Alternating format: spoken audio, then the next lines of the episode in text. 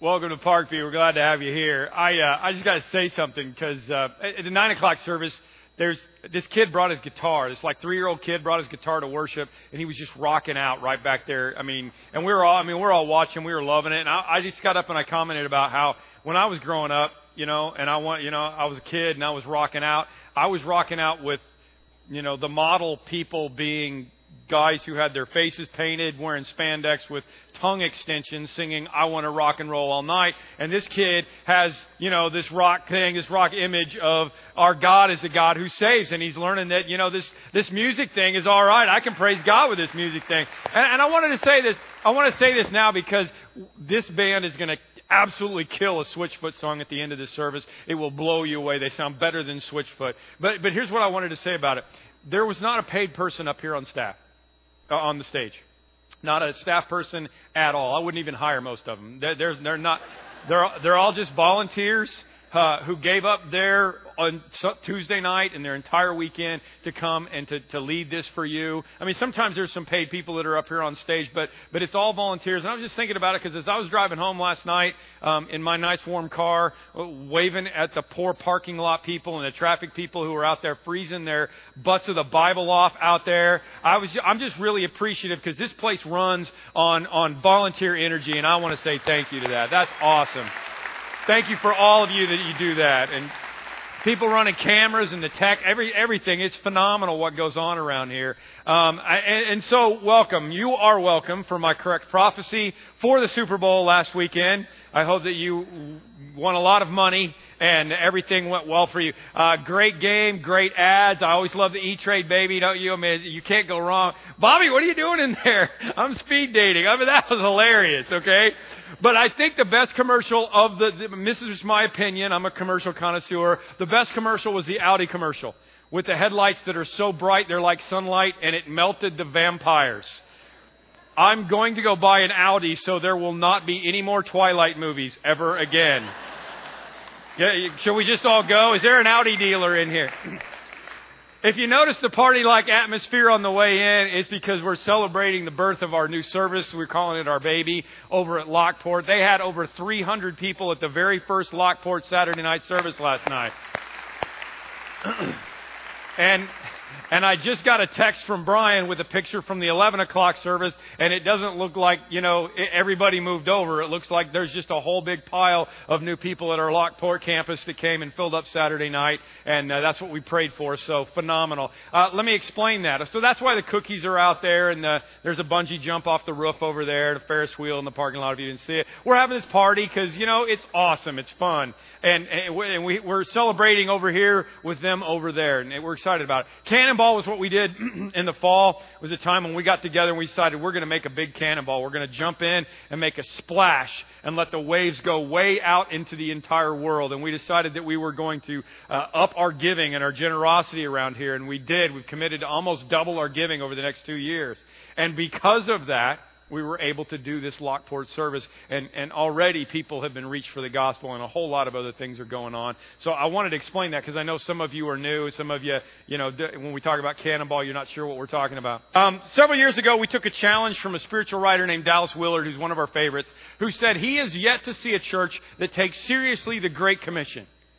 And I'm like, well, wait a minute. Hang on a second. Nobody takes the Great Commission any more seriously than Parkview. Here's the Great Commission, in case you don't know it. Therefore, go and make disciples of all nations, baptizing them in the name of the Father and the Son and the Holy Spirit, and teaching them to obey everything I have commanded you. And surely I am with you always to the end of the age. Now, think about that. You've heard that. You've heard me preach from that scripture before, right? You've heard that before. He is with us. That was Christmas Eve. God is with us. Emmanuel. Go into all the world. That was Cannonball. That's what we do. We're going into all the world. Baptize. We baptized over 2,000 people in the last 3 years. We baptized people last service. We may have some this service. We're going to Palm Sunday do another big mass baptism. We love that. We think that's important. Make disciples. We have 300 small groups. We have classes. We have a renovation of the heart weekend this weekend for people to come and spend a whole weekend in retreat. We have 104 junior high kids at the Junior High Believe in Peoria right now being made into more disciples. Okay? Well, I believe that we've got all that. But the one thing that Dallas Willard was talking about was this little phrase in there that really kind of struck me too. teaching them to obey everything I have commanded you. Well, I mean, we teach from Jesus, right? We do that. I think all churches teach from Jesus, but everything he has commanded you?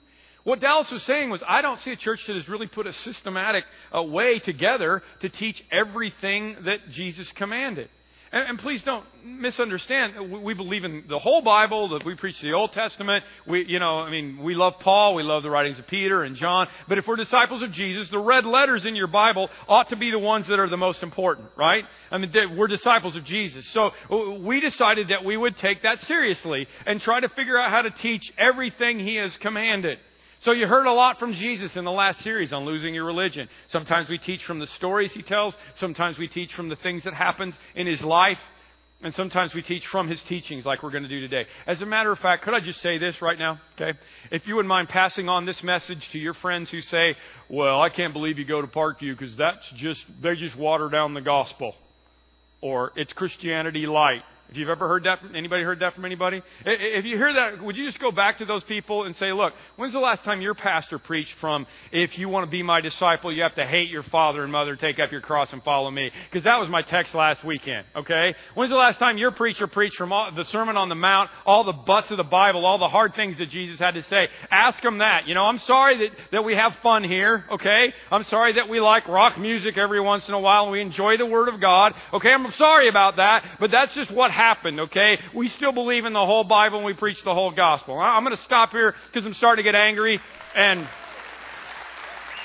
I'm preaching about anger. So if I go off on somebody, it's not a very good sermon illustration, okay?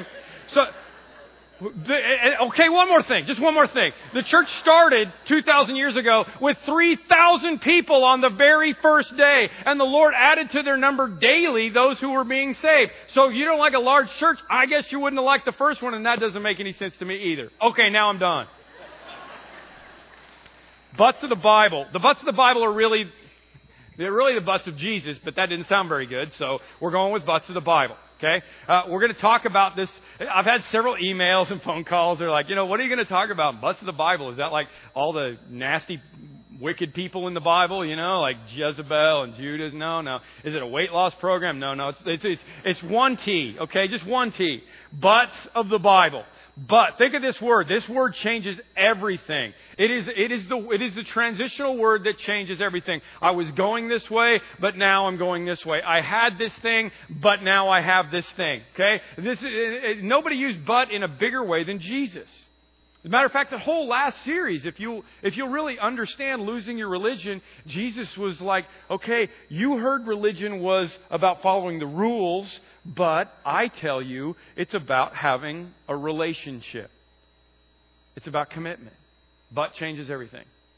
So I'm in the Sermon on the Mount. If you got your Bibles, it's Matthew 5. Jesus' most famous sermon, and let me give you a little bit of background here, okay? It's his most famous sermon, and as he jumps into his most famous sermon, he gives us one little but that I want to point out right up front, okay? Jesus says this, "Do not think that I have come to abolish the law or the prophets. I have not come to abolish them, but to fulfill them." I'm going to fulfill them, okay? This is the first but. The first but is, hey, I'm a Jew. Remember, Jesus was a Jew. Jesus said, I'm a Jew. My father started Judaism. My dad wrote the Ten Commandments with his finger and gave them to Moses. I am not telling you that the law is bad. I'm telling you that you can't possibly follow the law good enough. And I'm here to rescue you from the times when you break God's law. I'm going to fulfill them. And I'm also going to teach you what they really mean, what their deeper meaning is. And that's a lot of what this next 5 weeks are going to be about. If you were here last week, I said, there's only one rule at Parkview. It's only the one rule from Jesus. Love. That's our only rule. Love. Jesus said that rule has two parts. You love the Lord your God with all your heart, soul, mind, and strength. And you love your neighbor as yourself. Okay? Love. With an L. You love God. You love each other. That's all we have to do. But that takes it to a whole deeper level than we've ever remembered before, hasn't it? I mean, that's a whole different place because then all those rules that we think we're following, maybe we're not. So he gets into the Sermon on the Mount, and he starts preaching, and he says, here's the Beatitudes. I'll tell you, you think you're blessed over here if you're comforted, but I'm going to tell you you're blessed if you mourn. You're blessed if you're merciful. You're blessed if you're poor in spirit. See, he starts turning religion upside down right off the bat. And then he goes into some deeper explanations of some of the laws that he came to fulfill. Because he didn't come to abolish them, he came to fulfill them. And so people are like, okay, well, if that's not how we follow the law, what is the meaning of the law? What does it mean to love God? What does it mean to love my neighbor? And so Jesus brilliantly goes, well, let me just pick a couple of the commandments and help you to understand them a little more clearly. And this is the background of the butts of the Bible, okay? Logically, he goes to the easiest to measure commandment that there is. It couldn't be adultery because, you know, President Clinton would come along someday and say, well, you know, I don't, what's the definition? You know, I mean, we could all have a different definition of adultery at some point, right? It wasn't lying because we could be like, well, it's a, you know, it's a white lie. He just took the easiest one and probably the harshest one. And you would think, well, you know, it's no other gods before me. And from God's standpoint, yes, but nobody's on death row for worshiping Gozer, the Samaritan god of destruction. Okay? That was a Ghostbusters reference for you old people, okay? No, nobody's in death row for that. What are they in death row for? You have heard it said to the people long ago, do not murder. I mean, this is pretty simple.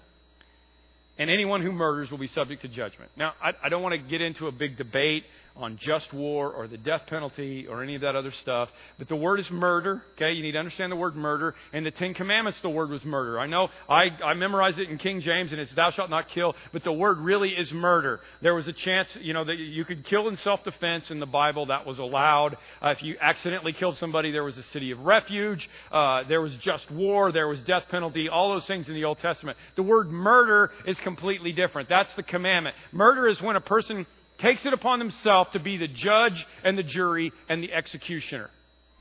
That's important. Because I think Jesus started here because everybody, he's probably assuming, and he's probably right, that everybody listening to him is going, okay, cool, murder, check. I have not done that. I'm not going to ask for a show of hands, but you know, murder? Check. I've got that. And remember, these are the religious people. So they're going, I have not committed murder. I'm good enough to go to heaven. Look at me. Aren't I great? To which Jesus drops, but number one. But I tell you that anyone who is angry with his brother will be subject to judgment. What? Come on, Jesus, that's a dumb butt. You can't do that. That's ridiculous. Of course I'm going to be angry. I have a right to be angry. Some people are jerks. Some people are morons. Don't you know this, Jesus? How could you possibly come up with this? I have a right to be angry. At which point they were realizing that they were already breaking the thing that he said that they weren't supposed to do. Why would Jesus say this? Well, for one, just for one more light moment. For one, we know what happens when we let anger go unchecked. It can always lead to something a little bit deeper. But what Jesus is saying is there's a deeper problem going on. Sad, stupid illustration, on the other hand, this past weekend from Naperville, this guy gets stabbed in a bar. A couple guys being guys, and testosterone got out of control, and a second grade teacher is stabbed to death in a bar because somebody got angry. We know this. The whole crowd listening to Jesus felt that day like, you know what, I've not committed murder, so I'm okay. What Jesus is saying throughout all of these butts is, before sin is birthed in our action, it is conceived in our heart. Because everything's always about the heart. Before it's birthed in our action, it's always conceived in our heart. And I believe that all the crowd was like, yeah, I got murder. I haven't done that. I'm good enough. And then all of a sudden, Jesus flipped it upside down with his first but. They went quiet again, just like they did last week when Jesus said, let him who is without sin cast the first stone. And they went, oh, and started dropping their rocks. Why? Because God didn't change. Jesus didn't change the commandment. He came to talk about what the whole commandment was about in the first place. Why is murder wrong? Because every person has worth as a human being who was designed in God's image. So it doesn't really matter whether you actually kill them. If you hate them in your heart, Jesus is saying, if you physically murder them, yeah, you're under judgment. But if you're angry, your heart is the same, and that person still has worth as a human being, imago Dei, made in the image of God. And there will be consequences for that anger one way or another. Let's go on. It gets even harder. Again, anyone who says to his brother, Rakah, will be answerable to the Sanhedrin, but anyone who says, you fool, will be in dangers of the fire of hell. Who's glad they came to church today?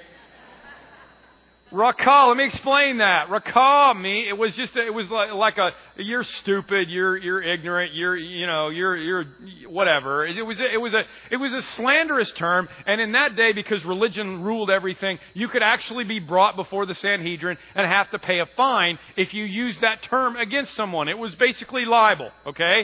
Jesus says, but anyone who says, you fool, which is moros, where we get the word moron. It would be best translated today as you expletive jerk, okay?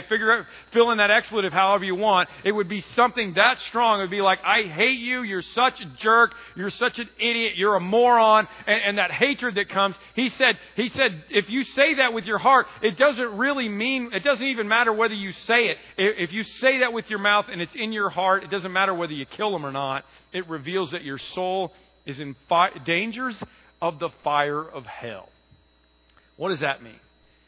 Tim, I thought I was saved by Jesus' death on the cross. Are you telling me that if I have a fight with somebody or if I'm harboring unforgiveness in my heart that God's going to send me to hell? Well, I'm telling you that He could and He should, because it's just as much a sin as actually doing it.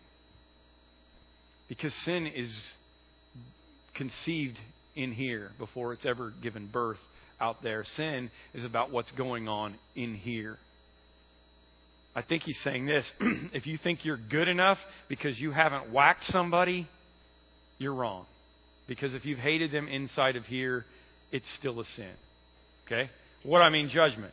Well, the Bible is very clear. Please don't misunderstand this. The Bible is very clear. Can't take this passage by itself. The Bible is very clear that you are not subject to judgment. There is no condemnation for those who are in Christ Jesus. It couldn't be any clearer about that. That if you have Christ Jesus in your life, you're not under judgment for absolutely anything. You won't burn in hell for swearing at someone or being angry for them. You won't go to hell for murdering them. You know why I know that? Because I know that I'm going to be in heaven with David, the man after God's own heart that wrote most of the Psalms. I know I'm going to be there with him, and he committed murder. It's not about eternal judgment. I do not believe. Let's camp out on the fires of hell for just a minute. Who wants to camp at the fires of hell? This will be fun. Get some marshmallows. What is he talking about? When Jesus said this phrase, the fires of hell, he used this phrase that everybody in his audience would have understood as Gehenna. He used the word Gehenna. It would have been the word, this valley of Gehenna, the valley of Hinnom. This is the illustration that Jesus used over and over again for hell, because people don't understand hell. They don't understand eternal separation from God. So Jesus used something that they would all recognize and they would all know. The Valley of Gehenna. Gehenna was the trash dump. Jesus talked about hell being a place where the fire does not go out. This was a trash dump where there was always a fire. This is where they threw corpses when people didn't have enough money to bury their friends or their loved ones. They would just throw the corpses in there. It was horrible. This was a place where sometimes if a person was being punished for a crime, they would throw them in the valley before they were even dead. This is a place where people sacrificed child sacrifices to foreign gods in earlier days. In this area right here, and it's where all the trash went, and it was the most horrible, nasty place that Jesus could possibly describe. Everybody knew this correlation, okay? So I think what Jesus is saying here, this frame of reference is what they're listening to. I believe what Jesus was saying here is both of two things. Number one, if you think you're okay just because you didn't pull the trigger, you're wrong. You're not okay. You're under the same judgment. You're under the same penalty. The wages of sin is death, and that was a sin. Only I can make you good enough. The free gift of heaven is eternal life through Christ Jesus our Lord, and I'm thankful for amazing grace because it saves whether I killed the person or I just hated them. Either way, it's the same because it's all about what's going on in here. And the second thing is that hell can be temporal. Hell can be eternal, and I believe that it is, and hell can be temporal.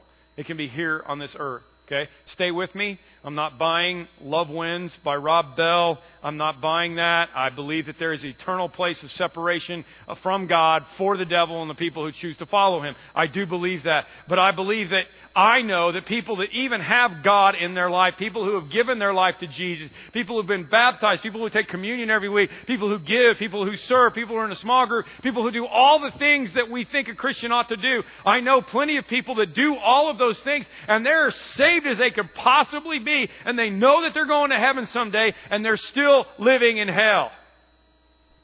And you know some of those people too, and it might even be you. God hasn't locked you up in your past. God hasn't put you in the valley of Gehenna.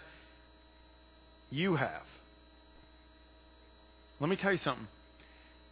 It would have been enough for Jesus to come and die on the cross for my sins so that I can go to heaven someday and be forgiven. It would have been enough for that. But Jesus over and over and over again said, the kingdom of heaven is now. Now the kingdom of heaven is here. Eternal life begins now. I have come to bring you life and bring it more abundantly. So you have a choice.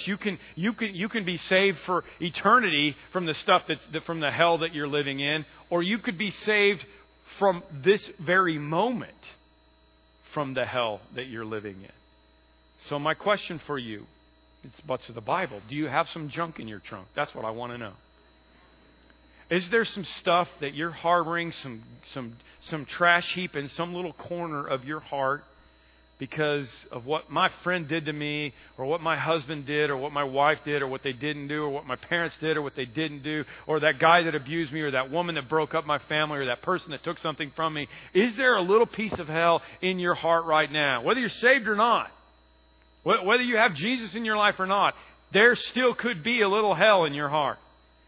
And Jesus knew that living a life that's not connected to God and living a full life was not just about not murdering people. You don't have to murder them to have hell in your heart, to be forever locked up with this burning trash heap. Wouldn't a fiery pit describe to some of us how our lives feel sometimes? One doctor suggested for every burst of anger and temper that you have, you will lose a week of life expectancy. That means I'm 95 years old in anger years. I don't know about you. You say, well, PT, I'm stuck. I'm in a hole. All around me I have reminders of this thing that this person did to me, and I have a right to hate them.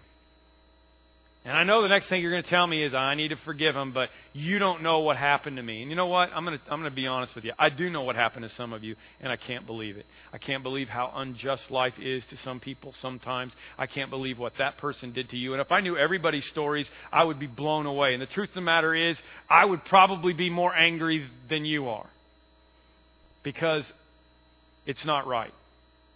You have every right to be angry and to feel angry, and if you want to do that, that's fine. Don't murder anybody, because I don't want you to get arrested. But if you have a justified reason to hate somebody in your heart, you have junk in your trunk, and you want to leave it there, you have the right to do that. I wish you a great weekend, and thank you for coming.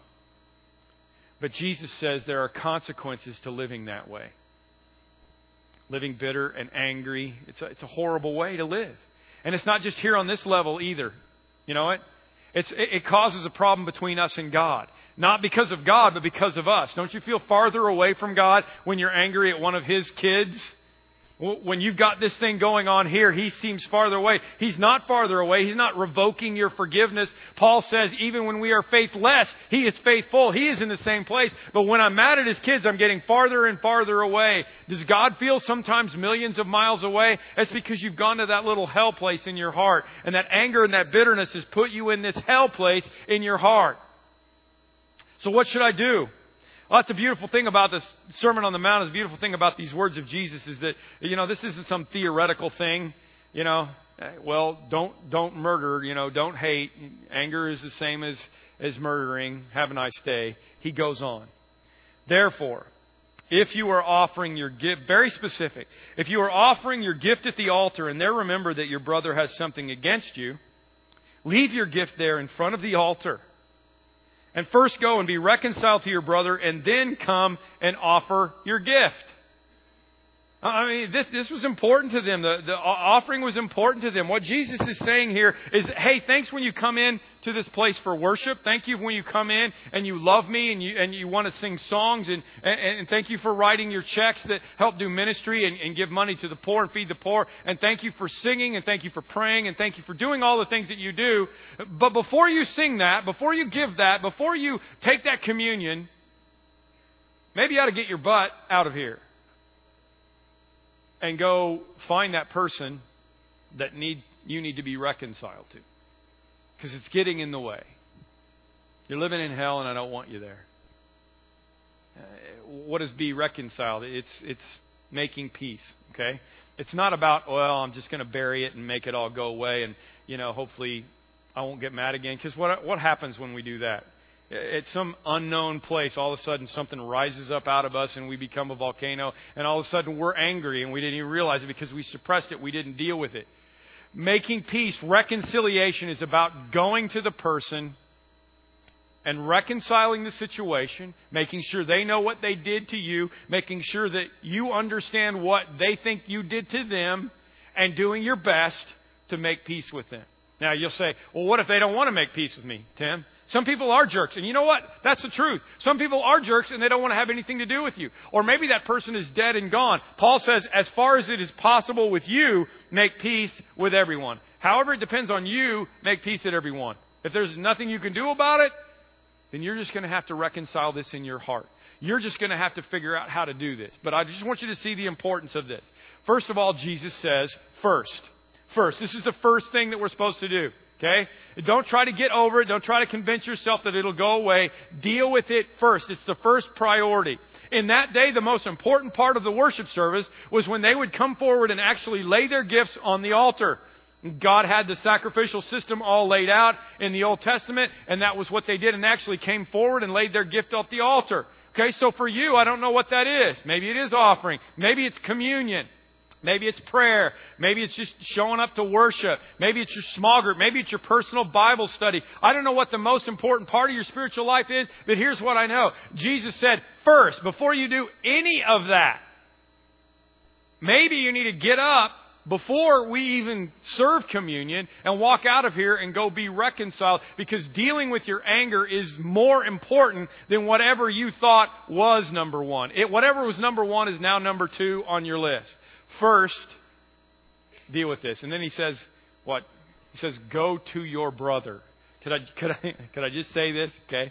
Not go talk to your mom, not Facebook your sister, not bring it up to your small group as a prayer request, not go blog about it. Okay. I understand sometimes the situation is severe and you need some help to move forward, but you need to go to the person. Christian, can I just tell you this for a second? If somebody comes to you and they start bad-mouthing and gossiping about somebody else and what somebody else did, here's what I would love for everybody to do at this moment. Just say, hey, hang on, just put your hand up and say, hang on a second. Have you talked to this person about it? If they say, yeah, and I can't get it resolved, then you can listen and you can help. If they say no, then you say, you know what? I believe what Jesus said was, first, go be reconciled to your brother. First, you go to them and talk this thing through. Can you imagine what the church would look like? Could you imagine what Christianity would look like if people actually started following everything Jesus commanded us? I mean, I'm going to tell you something. I'm out there in the world, and the world loves Jesus, and they love God, and they love the whole idea of going to heaven someday. You know what gets in their way? Christians! Church splits and Christians backbiting each other and not talking to each other and being hateful to each other, and they're like, well, if that's what I get from the teachings of Jesus, then something's wrong. And they don't follow Jesus because they can't get past the fact that we don't do a very good job of everything He commanded us. Now, some of you are going to say, I've tried, man. I've tried. I just can't do it. Listen, the point of grace is grace. It's grace for everything. It doesn't matter what you do. There's always grace. When you come back to the throne, Jesus says, I'm going to forgive you, and I understand. If you just want to live in that Gehenna, if that's where you want to be, that's okay. First of all, first and foremost, there is nothing that can separate you from the love of Christ. Not height, nor depth. Nothing at all. Not even your own unforgiveness. But I want to tell you three things. First of all, God is not going to tell you to do something that He won't give you the strength to do. He's never going to. He knows who you are. He knows who I am. He knows that we're human beings and there's no way we could possibly do this on our own. The Bible says no temptation has seized you except what is common to man, and God is faithful. He will not let you be tempted beyond what you can bear. He will give you the strength. Secondly, this is why we have each other. This is why Jesus started this thing called the church, so that we could be together. You need to be in a small group where you've got people around to pray for you. If you've got to go confront your alcoholic mom, like the video clip I'm getting ready to show you, if you've got something going on in your life and you need to go confront this in this situation, you need people around to pray with you and to be with you. Maybe you need Celebrate Recovery if you're an addict, or if you're married or related to an addict. We've got Celebrate Recovery. We've got divorce care. We've got all these different programs for you to try to help you. And third, this is why God gave some people the gift of counseling. I go to counseling all the time. My wife and I have been to counseling multiple times. We go all the time. We think it's important. Listen to me. If you had heart blockage, if you had artery blockage in here, you would go to a surgeon, you would pay a lot of money, and you would get it fixed one way or the other. If you have spiritual heart blockage, there are people that can help you with that. Don't just think it's going to go away. There are people that can help you with this. Go see them. Go talk to them. Here's the bottom line for me. Jesus said, you have heard it said that as long as you follow the rules and act religious and don't murder anybody, that's all God wants from you. But really, it's about what God wants for you. See how different that is? Religion is about what God wants from you. Relationship is about what God wants for you. He doesn't want you to live in hell. He already sent Jesus to die for your sins, but you are the one that's making the choice to live in the valley of Gehenna. And before sin is birthed in our actions, it is conceived in our hearts. And if it's living inside of there and the fire is burning inside of our hearts, God wants us to be free from the dump of hatred and bitterness. He wants us to see others the way that He sees them, as valuable human beings, no matter what they did. He wants you to forgive others, not because they deserve it, but because you're tired of giving them control over the valley of Gehenna that's going on in your heart. That's why we do it.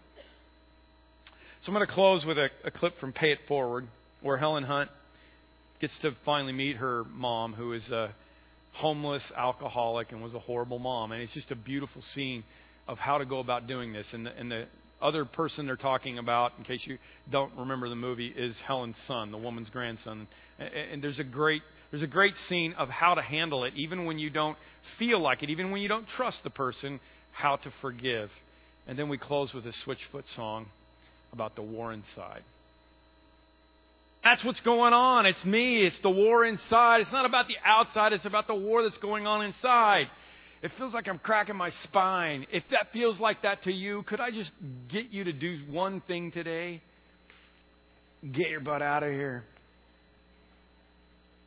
Go get your person that you are upset at and make peace with them. And if you can't do that, maybe right now, maybe it starts right now, communion time, and you just say, God, I'm sorry for my attitude towards this person. They're a jerk. They deserve punishment. They did a horrible thing to me.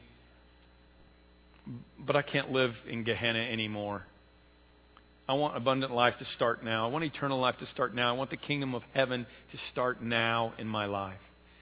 When Leonardo da Vinci was painting the Last Supper scene, He got right to the point. He saved the face of Jesus for last because he wanted that to be the last thing that he did. And he was getting to this point where he was really frustrated with a lot of stuff. And somebody did something to him, and he lashed out at him publicly. So somebody made him mad. Somebody ticked him off. And he lashed out publicly at him and even threatened him publicly. And then he went back and he tried to draw the face of Jesus on one of the most famous paintings of all history.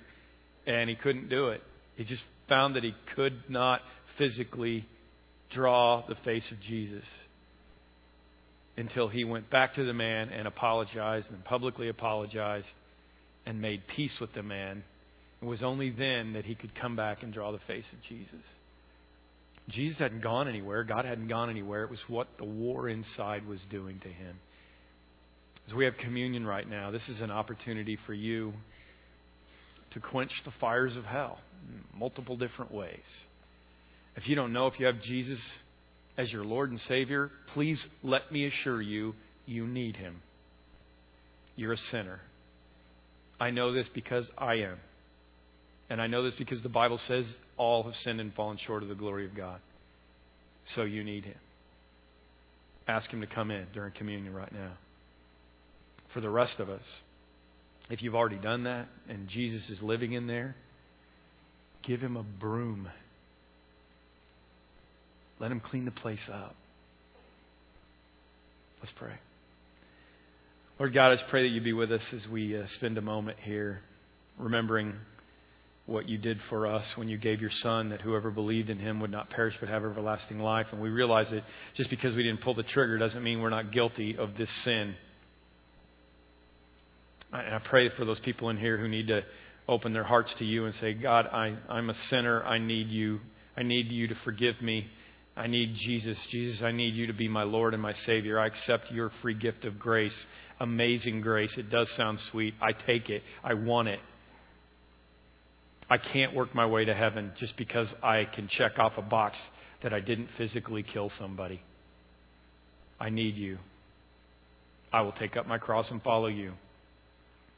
For the rest of us, Lord, we give You brooms. We give You mops. We give You permission to work around inside of our hearts and find the little fires that are burning over in little corners that people have put there. Honestly, they've done things to us, but we let the fire continue to burn. And if there are people that need to walk out of this place today, maybe right now, maybe after the service, and go to someone and say, hey, I'm sorry I did this to you, or hey, you hurt me and I need you to know that and I forgive you. Help us to make peace. Help us to find a way to reconcile. Lord, the war inside does not need to continue to happen if we give the whole heart over to You. Be with us as we do this now. And Jesus, as we remember this gift of communion, we remember that You forgave us even when we weren't worthy. So forgive us our trespasses as we forgive those who trespass against us. In Jesus' name we pray.